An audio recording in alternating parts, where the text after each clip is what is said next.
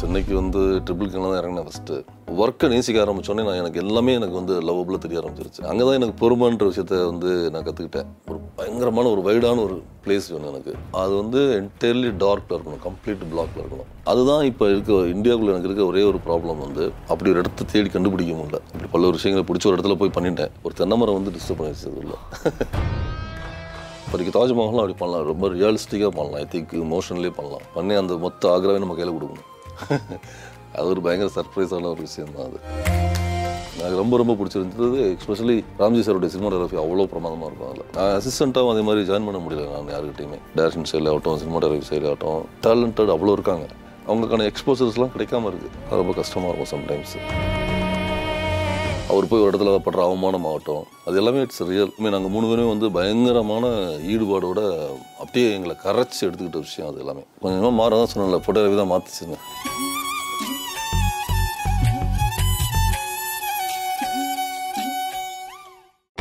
கோயம்பேட்ல பாஷியம் கன்ஸ்ட்ரக்ஷன்ஸின் crown residences special price square feet வெறும் 7599 only. For bookings, call 9840477777. Furniture sponsor, Teak & Oak, Solinganallur, Velachery and Palavaram. Photography, வாழ்க்கையை நீங்கள் பார்க்குற விதத்தை எப்படி மாற்றுச்சு? எந்த வயசில் இது நடந்துச்சு? வயசுனா தான் எனக்கு ஒரு 23-24லலாம் ஸ்டார்ட் பண்ணிட்டேன் நான். இப்போ ஃபோட்டோகிராஃபி ஒரு இன்ட்ரெஸ்ட்டாக இருக்கிறது வேறு, ஈவன் ப்ரொஃபஷனலாக சூஸ் பண்ணுறது கூட வேறு. இப்போ வந்து ஃபோட்டோகிராஃபி எனக்கு பிடிக்கும், நான் ரொம்ப இன்ட்ரெஸ்டாக இருக்கேன், நல்லா இருக்குது, என்னால் இன்வால்வ்டாக இருக்க முடியுது அதில் அப்படின்னு ஒரு இன்ட்ரெஸ்ட்டாக ப்ரொஃபஷனாக சூஸ் பண்ணுறது கூட ஓகே. ஆனால் அது வழியாக நான் வாழ்க்கையை கற்றுக்கிறேன்றது ஒரு ஒன் மோர் லெவல் ஆஃப் அப்கிரேடில். நிச்சயமாக இல்லை, அதுதான் என்னென்னா விகடனில் வந்து ஃபோட்டோகிராஃபி கற்றுக்கிட்டு வர ஆரம்பிச்சோன்னே விகடனில் கான்ட்ரிபியூட் பண்ணேன். நான் ஃபோட்டோகிராஃபி பண்ணேன். அது மிகப்பெரிய எனக்கு ஒரு பிளாட்ஃபார்ம். அது மிகப்பெரிய ஒரு இதை எனக்கு கற்றுக் கொடுத்துச்சு. ஏன்னா நிறைய நண்பர்கள், நல்ல நல்ல நண்பர்கள், நிறைய படித்தவங்க, நிறைய வாசிக்கிற பழக்கம் இருக்கவங்க. அப்போது நான் வந்து ரொம்ப ஷார்ட் டெம்பராக ரொம்ப டென்ஷன் ஆகிட்டு இருக்க ஒரு கேரக்டராக இருந்துகிட்ருப்பேன். அங்கே தான் எனக்கு பொறுமைன்ற விஷயத்த வந்து நான் கற்றுக்கிட்டேன். ஃபோட்டோகிராஃபி பண்ணும்போது ஆகட்டும், ஒரு ஃபோட்டோவை வந்து எடுத்து அது பப்ளிஷ் ஆனோன்னே இருக்கிற சந்தோஷம் இருக்குல்ல. அப்போ நம்ம வந்து நம்ம தான் அவசரப்படுறோம், நம்ம வந்து பொறுமையாக இருக்கணும் அப்படின்னு என்னென்னே தேர்த்திக்கிட்ட தருணங்களில் தான் அந்த தான் நான் மாறுபாடு வேறையாக பார்க்குறேன் அப்படின்றது. அப்புறம் வந்து ஃப்ரெண்ட்ஸு கூட வந்து அவங்க கூட பேசும்போது அவங்க பழகிற விதங்கள், நான் போய் ஒர்க் பண்ணுற இந்த ஜேர்னலிசமான விஷயங்கள், இப்படி டே பை டே எனக்கு அது வந்து வேறு ஒரு டைமென்ஷன் கொடுத்துட்டே இருந்தது. அப்படி தான் நான் அதை வந்து பார்க்குறேன்.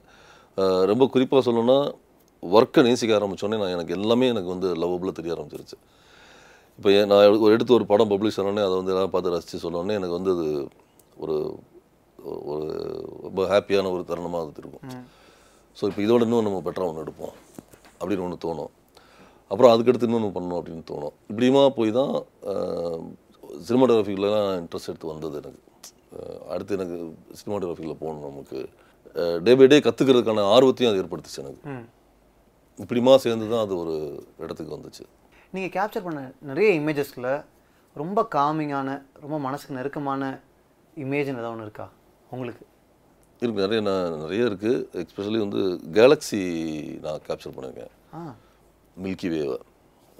அது வந்து இன்னும் அது எனக்கு இன்னும் அது வேறு மாதிரி எடுக்கணும்னு நினைக்கிறேன். ஏன்னா அது பெரிய ஒரு அந்த பால் வீதி இருக்குல்ல, மில்கி வே வந்து ஒரு பயங்கரமான ஒரு வைடான ஒரு பிளேஸ் வேணும் எனக்கு. அது வந்து என்டையர்லி டார்க்கில் இருக்கணும், கம்ப்ளீட் பிளாக்ல இருக்கணும். அப்படி இடமா தேடிட்டு இருக்கேன். அதுக்கு போகிறதுக்கு டைம் இல்லாமல் இருக்குது. அந்த மாதிரி விஷயங்களாக இருக்குது. அதுதான் இப்போ மைண்டில் இருக்குது. பட் அது அதை வந்து இந்த சினிமாட்டோகிராஃபியில் கொண்டு இருக்க ட்ரை பண்ணிகிட்ருக்கேன் நான். அது எப்போ நடக்கும்னு தெரியல. ஆக்சுவலாக வந்து கர்ணனில் வந்து அதில் தான் எண்டு ஷார்ட்டாக பிளான் பண்ணியிருந்தது. நான் வந்து இப்போ செல்வத்திட்ட சொல்லியிருந்தேன் அந்த ஷார்ட் வந்து இப்படி வரும்னு ரெஃபரன்ஸ்லாம் காமிச்சிருந்தேன் அவருக்கு.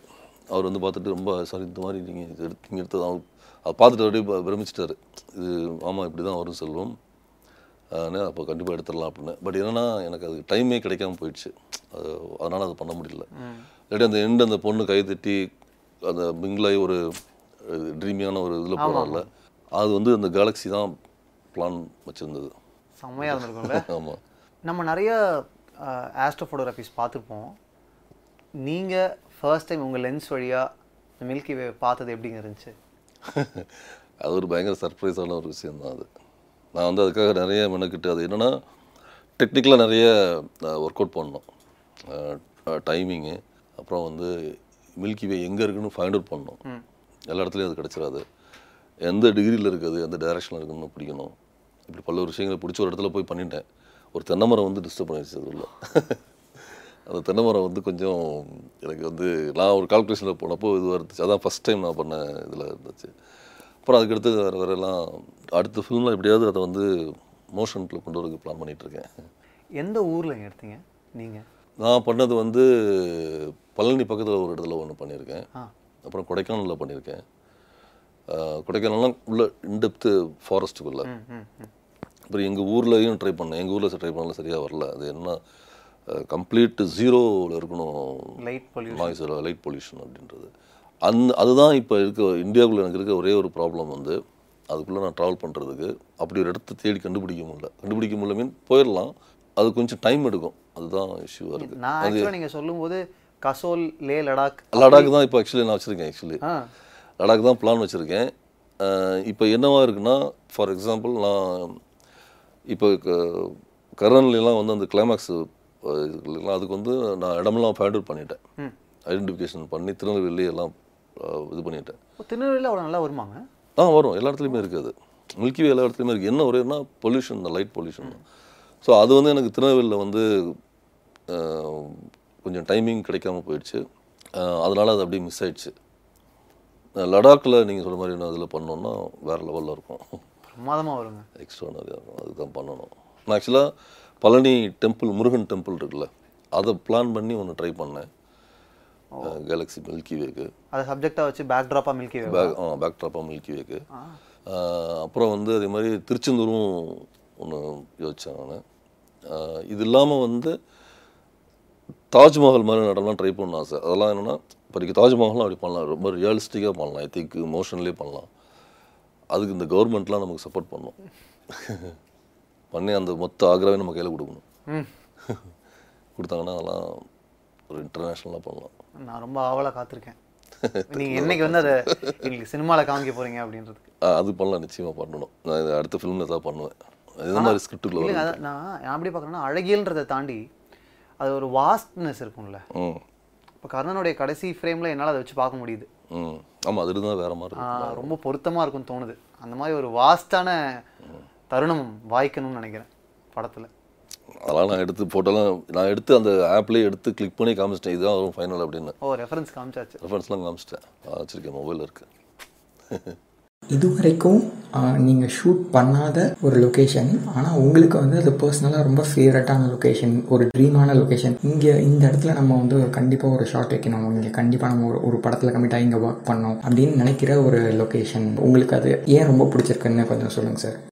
அது நிறையா இருக்குது, இயற்கையாக நமக்கு அவ்வளோ விஷயங்கள் இருக்குது, நேச்சுரலாக கொடுத்துருக்கு. அதில் நம்ம ரொம்ப இப்போது எப்படி சொல்கிறது, தமிழ் ஃபிலிமில் நம்ம தமிழ்நாட்டை சுற்றி இருக்க படங்கள் தான் பண்ணிகிட்ருக்கோம்.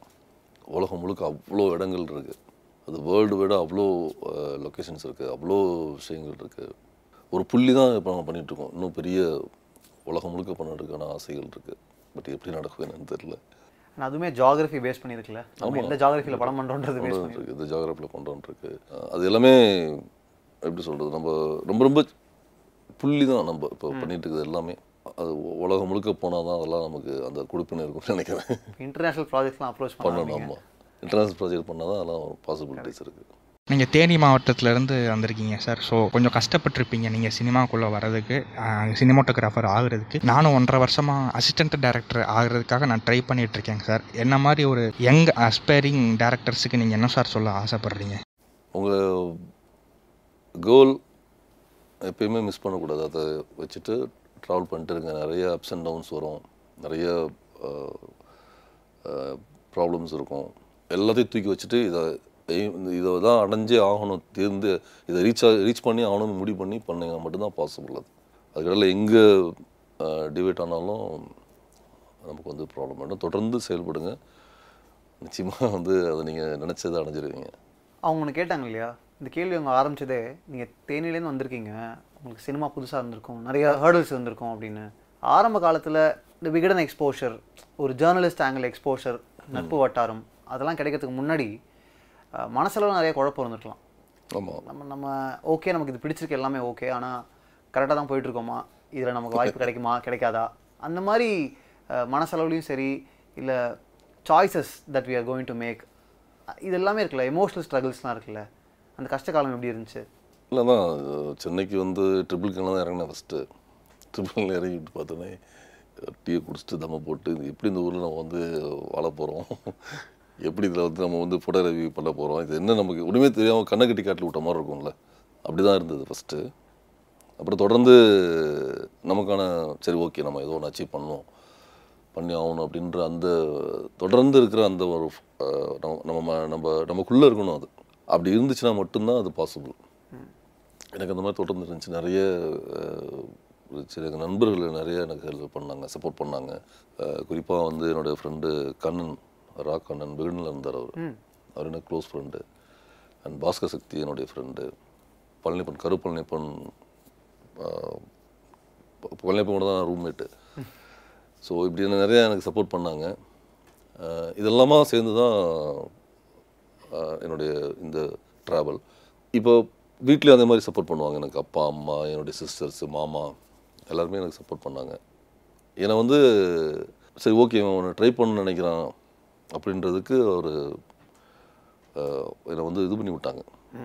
நீ பார்த்துக்காம என் ஒய்ஃபு எல்லாமே சரி ஓகே அவன் பண்ணட்டும் அப்படின்னு அந்த ஒன்று இருக்குல்ல, அது நடந்துச்சு. அது நிறைய போராட்டங்கள் இருந்தது. அசிஸ்டண்ட்டாகவும் அதே மாதிரி ஜாயின் பண்ண முடியல நான் யாருக்கிட்டையுமே. நானாக தான் சோலோவாக தான் பண்ணுறேன். நான் போய் ஒர்க் பண்ண கான்ட்ரிபியூட் பண்ண முடியல. நிறைய அப்சர்வ் பண்ணுவேன், நிறைய சினிமாக்கள் பார்ப்பேன், நிறைய புக்ஸ் படிப்பேன். அப்படி தொடர்ந்து நம்ம வந்து அதை அடையணுன்ற அந்த மனசுக்குள்ளே வச்சுக்கிட்டு தொடர்ந்து போராடுறது தான். பட் அந்த போராட்டம் அது எல்லாமே அந்த தருணம் கஷ்டமாக இருக்கும். பட் அது கடந்து வந்த பிறகு அது ரொம்ப சந்தோஷமாக இருக்கும். பட் நம்ம அதை கடந்து தான் வந்தாகணும். கடந்து வந்தால் தான் இதுதான் கடந்து வரல அப்படி பயந்துட்டோம் இல்லை இது என்ன அப்படின்னு சொல்லி யோசிச்சோன்னா பேக் அடிச்சோன்னா ஒன்றும் பண்ண முடியாது. எப்பவுமே தோணுது இல்லையாங்க, சரி பேசாமல் விட்டுருவோம், வேறு ஏதாவது பண்ணிக்கலாம் அப்படின்னு? இல்லை இல்லை, அப்படி வந்ததே இல்லை எனக்கு. சூப்பருங்க. ஆமாம், அப்படி வந்துச்சு அப்படின்னாலே நம்ம வந்து ஒரு 100 படியிலேருந்து கீழே இறங்கிடுவோம், 200 படி கீழே இறங்கிடுவோம். அப்படி வந்தோன்னா என்னாலும் பரவாயில்ல ட்ரை பண்ணுவோம் அப்படின்னு ட்ரை பண்ணுறது தான். பட் என்னென்னா இதுக்குள்ளே நிறைய நம்ம ட்ரை பண்ணுறோம், வந்துடும்னு வந்திருக்கோம். நிறைய எனக்கு தெரிஞ்ச என்னுடைய ஃப்ரெண்ட்ஸ்லாம் நிறைய வாய்ப்புகள் இருக்குது. நல்ல டைரக்ஷன் சைடில் ஆகட்டும், சினிமாட்டோகிராஃபி சைடில் ஆகட்டும், ஏன்னா டேலண்டட் அவ்வளோ இருக்காங்க. அவங்களுக்கான எக்ஸ்போசர்ஸ்லாம் கிடைக்காம இருக்குது. அவ்வளோ பேர் இருக்காங்க, அவ்வளோ நண்பர்கள் இருக்காங்க, அவ்வளோ பேர் இருக்காங்க, டெக்னீஷியன்ஸ் இருக்காங்க, கிரியேட்டர்ஸ் இருக்காங்க. பட் இது என்னென்னா எக்ஸ்போசர் கிடைக்காம இருக்குது எல்லாத்துக்கும். அது ஒரு பெரிய ஒரு வருத்தமான ஒரு விஷயம். அது ரொம்ப கஷ்டமாக இருக்கும் sometimes. But what are you saying now is very hopeful. ஆமாம், நிச்சயமாக அது ஒரு நாள் வந்து தான் ஆகணும். எப்படி விதைக்குள்ளே ஆலமரம், விதைக்குள்ளே வாழைமரம், விதைக்குள்ளே மாமரம்லாம் இருக்குது, அது மாதிரி அந்த விதையில் தான் வந்து தான் ஆகணும். கரெக்ட். கடைசி கேள்வி. பேரன்பு படத்தோட நிறைய சீன்ஸ் வந்து சென்டரில் கிரிட்ஸை யூஸ் பண்ணுற மாதிரியோ இல்லை ஒரு ஜன்னல் வழியாகவோ கம்பிகள் இருப்பது மூலமாகவோ மம்முட்டி சாரோட கேரக்டரை கொஞ்சம் கொஞ்சமாக காமிச்சிருப்பாங்க. அதே மாதிரி இப்போ வந்த கர்ணன்லேயுமே வந்து 1/3 ரூலை யூஸ் பண்ணி ஃப்ரேம்ஸை நிறைய செட் பண்ணியிருப்பார். அதில் இருக்கிற சுவாரஸ்யமான தகவலும் அந்த நயத்தை எப்படி ஃப்ரேமில் செட் பண்ணுறாங்கன்றது தெரிஞ்சுக்கிட்டா நல்லாயிருக்கும். அது வந்து அதான் அந்த கேரக்டர் டிசைன் பண்ணுறது. இப்போது மம்முட்டி சார் பேரன்பில் வந்து அந்த பொண்ணுக்கிட்ட பக்கத்தில் போக முடியாது அவரால். அப்போ அவங்களுக்குள்ள ஒரு தடை இருக்குது. அவர் எப்படி அந்த பொண்ணுக்கிட்ட தான் தன்னுடைய பொண்ணு தான் ஆனால் அந்த பொருட்டை ரீச் பண்ண முடியல அவருக்குன்ற ஒரு ஒரு இதற்கு செப்பரேட் பண்ணுது அப்படின்றத விஷுவலாக அப்ரோச் பண்ணுறோம். அப்போ தான் அவங்களுக்கு கனெக்ட் ஆக முடியுன்றது, நம்ம வியூவர்ஸ் வந்து கனெக்ட் ஆகிறதுக்கான ஒரு ஏரியா அது. ஸோ அதுக்குள்ளே என்ன மாதிரி ஒர்க் பண்ணலாம் அப்படின்றத பிளான் பண்ணி பண்ணது. அண்ட் கர்ணனில் வந்து அது மாதிரி இவங்களுடைய இந்த லிபர்ட்டி விஷயமாக அந்த இதை வந்து நம்ம ஸ்கிரிப்டுக்குள்ள எப்படி டெலிவர் பண்ணுறோம் அப்படின்றத பண்ணுறது தான். அது கரெக்டாக ரொம்ப நோட்டு இவ்வளோ டெப்த்தாக நோட் பண்ணுறாங்கன்றது ரொம்ப சர்ப்ரைஸாக இருக்குது எனக்கு. திடீர்னு இந்த கேள்வி தோணுது. மயக்கம் என்ன படம் பற்றி நிறைய பேர் பேசி நாங்கள் கேள்விப்பட்டிருக்கோம். மயக்கம் என்ன படம் பார்த்த பிறகு நிறைய பேர் ஃபோட்டோகிராஃபர்ஸ் ஆகணும்னு ஆசைப்பட்டாங்கலாம் கேள்விப்பட்டிருக்கோம். உங்களுக்கு மயக்கம் என்ன படம் எப்படிங்க இருந்துச்சு? சூப்பராக இருந்துச்சு, ரொம்ப நல்லா பண்ணியிருந்தாங்க. எஸ்பெஷலி அந்த படத்தில் வந்து செல்வராமன் டைரக்ஷன் ஆகட்டும், ராம்ஜியுடைய கேமரா ஆகட்டும், தனுஷ் சாருடைய பர்ஃபார்மன்ஸ் ஆகட்டும், எக்ஸ்ட்ராடனரியாக இருக்கும் எல்லாமே. எனக்கு ரொம்ப ரொம்ப பிடிச்சிருந்தது. எஸ்பெஷலி ராம்ஜி சாருடைய சினிமாட்டோகிராஃபி அவ்வளோ பிரமாதமாக இருக்கும். அதில் டெக்னிக்கல்லாம் விட்டுருவோம். நார்மலாக ஒரு ஃபோட்டோகிராஃபராக பார்க்கும்போது உங்களுக்கு எப்படி இருந்துச்சு அந்த படம்? இந்த கேரக்டர் கனெக்ட் ஆச்சு ரொம்ப நல்லா கனெக்ட் ஆச்சு. அது ஏன்னா நிறையா அந்த அவர் பண்ணுற அந்த தான் அச்சீவ் பண்ணி ரீச் பண்ணிடணும் அப்படின்ற அந்த எஃபர்ட் போடுற ஒவ்வொரு விஷயமாகட்டும், அவர் வந்து ஒரு அந்த கிளிக்கு த பெஸ்ட்டாக ஒன்று ஒரு ஒரு ஒரு கிளிக் பண்ணிடணுன்றதுக்கான ஒரு போடுற டைம் ஆகட்டும், அவர் போய் ஒரு இடத்துல படுற அவமானம் ஆகட்டும், அது எல்லாமே இட்ஸ் ரியல். அது ரொம்ப ரொம்ப ரியலிஸ்டிக்காக பண்ணியிருப்பார் அவர். அந்த எக்ஸ்பிரஷன்ஸ்லேருந்து அந்த மூமெண்ட்லேருந்து வீட்டில் போய் தனியாக ஒய்ஃப் கூட மென்டலியாக செப்ரேட் ஆகிறது, ஃபிசிக்கலாகவும் செப்ரேட் ஆகிறது, ஆனால் ஒரு டிஸ்டர்பாக இருக்கிறது எல்லாமே ரொம்ப அது கொஞ்சம் உளவியலாக இருக்கிற சீக்வன்சஸ் அதெல்லாமே அதெல்லாமே ரொம்ப லைவாக பண்ணியிருப்பார் அவர்.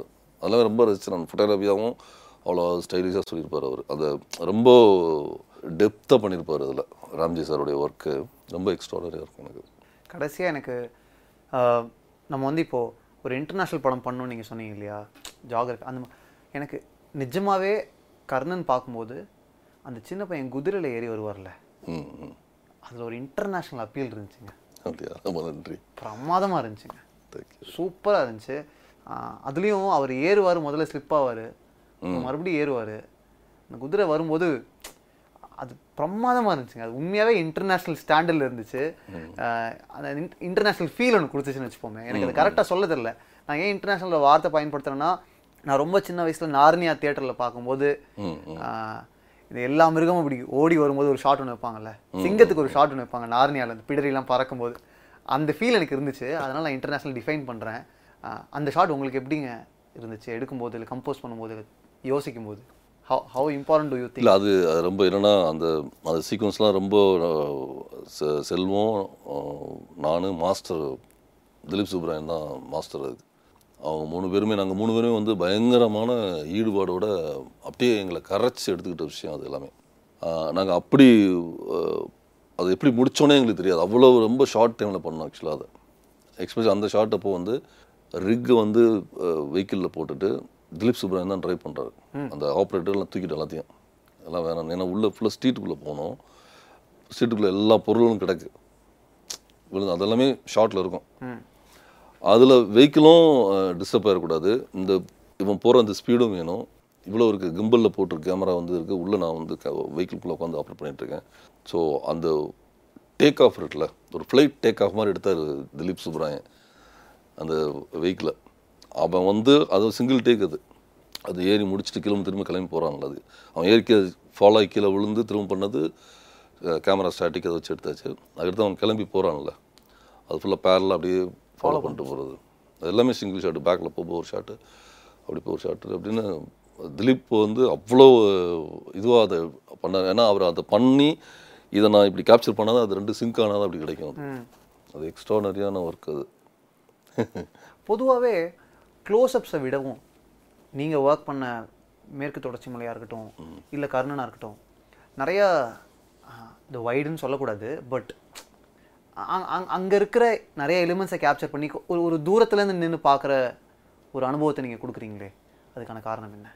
இல்லை அதான் அது வந்து நீங்கள் இப்போ நம்ம ஸ்கிரிப்ட் எல்லாம், இப்போ நான் ஒர்க் பண்ண படங்களுடைய ஸ்கிரிப்ட் எல்லாமே பார்த்திங்கன்னா ஒரு தனித்துவம் இருக்கும், எல்லாத்துலேயுமே ஒவ்வொன்றும் ஒரு டைமென்ஷனில் இருக்கும். இது எல்லாத்தையுமே நம்ம வந்து லைஃப்குள்ளேருந்து எடுத்து வராங்க. அதை நம்ம வந்து ஒவ்வொரு இடத்துலையும் அந்த மாதிரியான ஒரு விஷன் இருந்துகிட்டே தான் இருக்கும். அப்படி அப்ரோச் பண்ணுறது தான் அது. இப்போ நீங்கள் கர்ணன் ஆகட்டும், இல்லை அழகர் சாமி குதிரை ஆகட்டும், இதை இன்னொரு பெர்ஸ்பெக்டிவில் நின்று பார்க்கும்போது கிடைக்கிற அந்த விஷன் இருக்குல்ல, அது வேணும்னு அது ஆட்டோமேட்டிக்காக வந்தது அது ஸ்கிரிப்டுக்குள்ளே அப்படியே. அண்ட் இன்ஃபேக்ட் மேற்கு தொடர்ச்சி மலை ஆகட்டும், பேரன்பாகட்டும், இது எல்லாமே அந்த ஸ்கிரிப்டோடைய இதுதான் ரொம்ப இம்பார்ட்டண்ட்டாக இருக்குது. அது அதை அப்படி மாற்றிக்குது, வாங்கிக்குது உங்கள்கிட்ட அப்படின்றீங்களா, அப்படி உள்ளே எடுத்துக்குது அது. சம்டைம்ஸ் பர்பஸ்ஃபுல்லாக க்ளோஸ்அப் மிட் இதை அவாய்ட் பண்ணுவீங்களா கான்ஷியஸாக சில காட்சிகள் வரும்போது, இல்லை அதெல்லாம் ரொம்ப ரொம்ப ரெகுலராக இருக்குது அதை உடச்சிட்டு இது இது நம்ம இப்படி தான் போனோம் அப்படின்னு? இல்லை அதான் அது ரெகுலராக இருக்குன்றதையும் பண்ணி பிரேக் பண்ணுற விஷயங்கள் இருக்குது. சிலதெல்லாம் ஃபில்ம் மேக்கிங்காக இப்படி பண்ணால் நல்லாயிருக்கும், வேறு ஒன்று ட்ரை பண்ணுவோம் அப்படின்னு பண்ணுற விஷயம்தான் அதில் இருக்கும். ஏழைய படத்தில் ஒரு ஒரு இறப்பை வித்தியாசமான ஒரு அப்ரோச்சில் கொண்டு போயிருப்பாங்க. எழுத்து ஓகே, எமோஷன்ஸாக எழுதிடலாம், பட் அதை விஷுவலாக நீங்கள் ஹேண்டில் பண்ணுறதுன்னு ஒன்று இருக்குல்ல, இது வரைக்கும் பார்க்காத மாதிரி ஒரு ஒரு பார்வையில் அது நாங்கள் பார்க்கணும். அப்பா இறந்துட்டாரு, அந்த வீடு எப்படி இருக்குது அப்படின்றத வித்தியாசமாக எழுதிட்டாங்க. வித்தியாசமானதை விட வேற ஒரு உணர்வுலேருந்து வேற ஒரு பார்வையிலேருந்து அதை எழுதிட்டாங்க. அது நீங்கள் எப்படி விஷுவலாக கம்யூனிகேட் பண்ண ட்ரை பண்ணீங்க? அந்த அந்த கதையை கேட்ட உடனே இது இப்படி தான் வரணும்னு அவங்க எனக்கு நரேட் பண்ணுறாங்கல்ல, அவங்க நரேட் பண்ணாங்க கம்ப்ளீட் ஸ்டோரியை. அவங்க நரேட் பண்ணும்போது எனக்கு விஷுவல்ஸ் வந்துடும். அது அப்படி ஒரு அமைப்பாக வந்திருக்குன்னு நினைக்கிறேன். பட் அந்த ஸ்கிரிப்டுக்குள்ளே நான் சொன்ன ஃபஸ்ட்டு சொன்னேன்ல, அந்த ஸ்கிரிப்டுக்குள்ளேயே அது அந்த இது வந்துடும். அதுக்கான தேவைகள் எல்லாமே அதுக்குள்ளே இருக்க தேவைகளாக வந்துடும். அது அவங்க சொல்லும்போது அவங்க என்ன பெர்ஸ்பெக்டிவில் அவங்க அதை வந்து சொல்கிறாங்க, அவங்களுக்கு என்ன மாதிரி அது எலிவேட்டாக இருக்குது மைண்டில், எப்படி அப்படி தேவைப்படுது அப்படின்னு ஒரு டைரக்டருடைய விஷன் இருக்குல்ல, அதையும் நம்ம விஷனையும் மெர்ஜ் பண்ணி அந்த ஸ்கிரிப்டுக்குள்ளே போகிறது தான் அது. ஸோ நட்பு ரொம்ப உதவுச்சுன்னு சொன்னீங்க இல்லையா? ஆமாம். அந்த மெட்ராஸ் வந்த பிறகு உங்களுடைய ஜேர்னியில் நண்பர்கள் ரொம்ப முக்கியமானவங்க அப்படின்னு சொன்னீங்க. ஒரு முக்கியமான நண்பரை பற்றி பேசணும்னு எனக்கு ரொம்ப ஆசையாக இருக்குது, காக்காமுட்டை மணிகண்டன். ஆமாம், மணி வந்து ரொம்ப ரொம்ப க்ளோஸ் ஃப்ரெண்டு எனக்கு, கிட்டத்தட்ட 20 வருஷமாக. மணி வீட்டில் தான் நான் நிறைய சாப்பிட்ருக்கேன். மணி வந்து படம் பண்ணுறதுக்காக ட்ரை பண்ணிட்டுருக்க டைம் அது ரொம்ப நல்ல சினிமாவுடைய அவருடைய பெர்ஸ்பெக்டிவ் வந்து பயங்கரமாக இருக்கும், அவருடைய வியூ ரொம்ப நல்லாயிருக்கும். நான் அவரும் நிறைய சினிமா பற்றி பேசுவோம், எக்ஸ்பெஷலி சினிமாட்டோகிராஃபி பற்றி நிறைய பேசுவோம். ஒரு ஃபில்ம் எப்படி மேக் பண்ணலாம், ஃபில்மை எப்படி இது பண்ணணும் அப்படின்னு நிறைய பேசுவோம். மணி வந்து ரொம்ப ஜாலியாக இருக்கும். நாங்கள் பேச ஆரம்பித்தோன்னா டைம் போகிறது இருக்குல்ல, ஒரு நாள் கூட போவோம் ஃபுல்லாக, சாப்பிட்றவங்க கூட தெரியாது. அப்புறம் அம்மா வந்து எப்பா ஆச்சு, எவ்வளோ நேரமாக பேசிட்டு போய் சாப்பிடுங்கப்பா அப்படின்னு சாப்பிட வச்ச பிறகு தான் சாப்பிடுவான். அப்படி ரொம்ப மணி விடுவான். ரொம்ப மணி இன்றைக்கி வந்து பெரிய ஒரு டேரக்டராக ரொம்ப சந்தோஷமாக இருக்குது எனக்கு. நாங்களும் சேர்ந்து ஒர்க் பண்ணணுன்னா பேசிகிட்டு இருப்போம் அப்பப்போ, பட் அது எப்போ நடக்கும்னு தெரில. என்கிட்ட வந்து அதை சொல்லி பண்ணலாம் நம்ம பண்ணலாம்னா நானும் நம்ம சேர்ந்து பண்ணோம் மணி அப்படின்னு சொல்லி பேசியிருக்கோம். ஸோ ஃபியூச்சரில் நடக்கும் அது. ரொம்ப நன்றி. தேங்க்யூ. ஃபோட்டோகிராஃபி உங்களுடைய வாழ்க்கையை, நீங்கள் வாழ்க்கையை பார்க்குற விதத்தை உங்களை எப்படிலாம் மாற்றுச்சுன்னு நிறைய தருணத்தில் நீங்கள் சொன்னீங்க. நான் ரொம்ப சந்தோஷமாக கேட்டுட்ருந்தேன். நன்றி. தேங்க்யூ. ரொம்ப சந்தோஷம் எனக்கு இந்த மாதிரி ரசிகர்கள் கூட வந்து இன்ட்ராக்ட் பண்ண வச்சு அவங்க வந்து இவ்வளோ தூரம் ரசிச்சிருக்காங்கன்றதை வந்து எடுத்துக்கொண்டு வந்து கொடுத்த சினி உலகத்துக்கும் உங்களுக்கும் மிகப்பெரிய நன்றி. தேங்க்யூ. Thank you so much. ரொம்ப கோவக்காரங்க முன்னாடி ரொம்ப கோவமாக தான் இருந்தேன். அப்படியா? ஆமாம், பயங்கர கோவமாக இருப்பேன். நல்ல வேலை இப்போ அப்படி இல்லை, நாங்கள் தப்பிச்சிட்டோம். இல்லை இல்லை, அது கொஞ்சமாக மாறதான் சொன்னல, ஃபோட்டோகிராஃபி தான் மாற்றிச்சுன்னு. அது எப்படிங்க சாந்தமாக்குச்சு ஃபோட்டோகிராஃபி? அதுதான் எனக்கு பெரிய டவுட்டாக இருக்குது. இல்லை, அது வந்து உங்களுக்கு ஒரு பொறுமையை கொடுக்குறது. நீங்கள் இப்போ எப்படின்னா, நான் ஒரு ஃபோட்டோகிராஃபி எடுக்கிறேன், ஒரு இது எனக்கு நல்லா வரணும் அப்படின்னு நான் ஒன்று எடுக்கும்போது நான் அதுக்காக ஒரு டைம் கொடுக்குறேன்ல, நான் கற்றுக்கணும். நான் கற்றுக்கிட்டு அப்புறம் நான் என்ன எடுக்க வந்தேன்றதை எடுத்து அதை, உதாரணத்துக்கு ஃபோட்டோவாக அது பப்ளிஷ் ஆகி அது ஒரு ரீச் ஆகி போய் எனக்கு ஒன்று வரும்போது எனக்கு ஒரு சந்தோஷம் வருது இல்லை?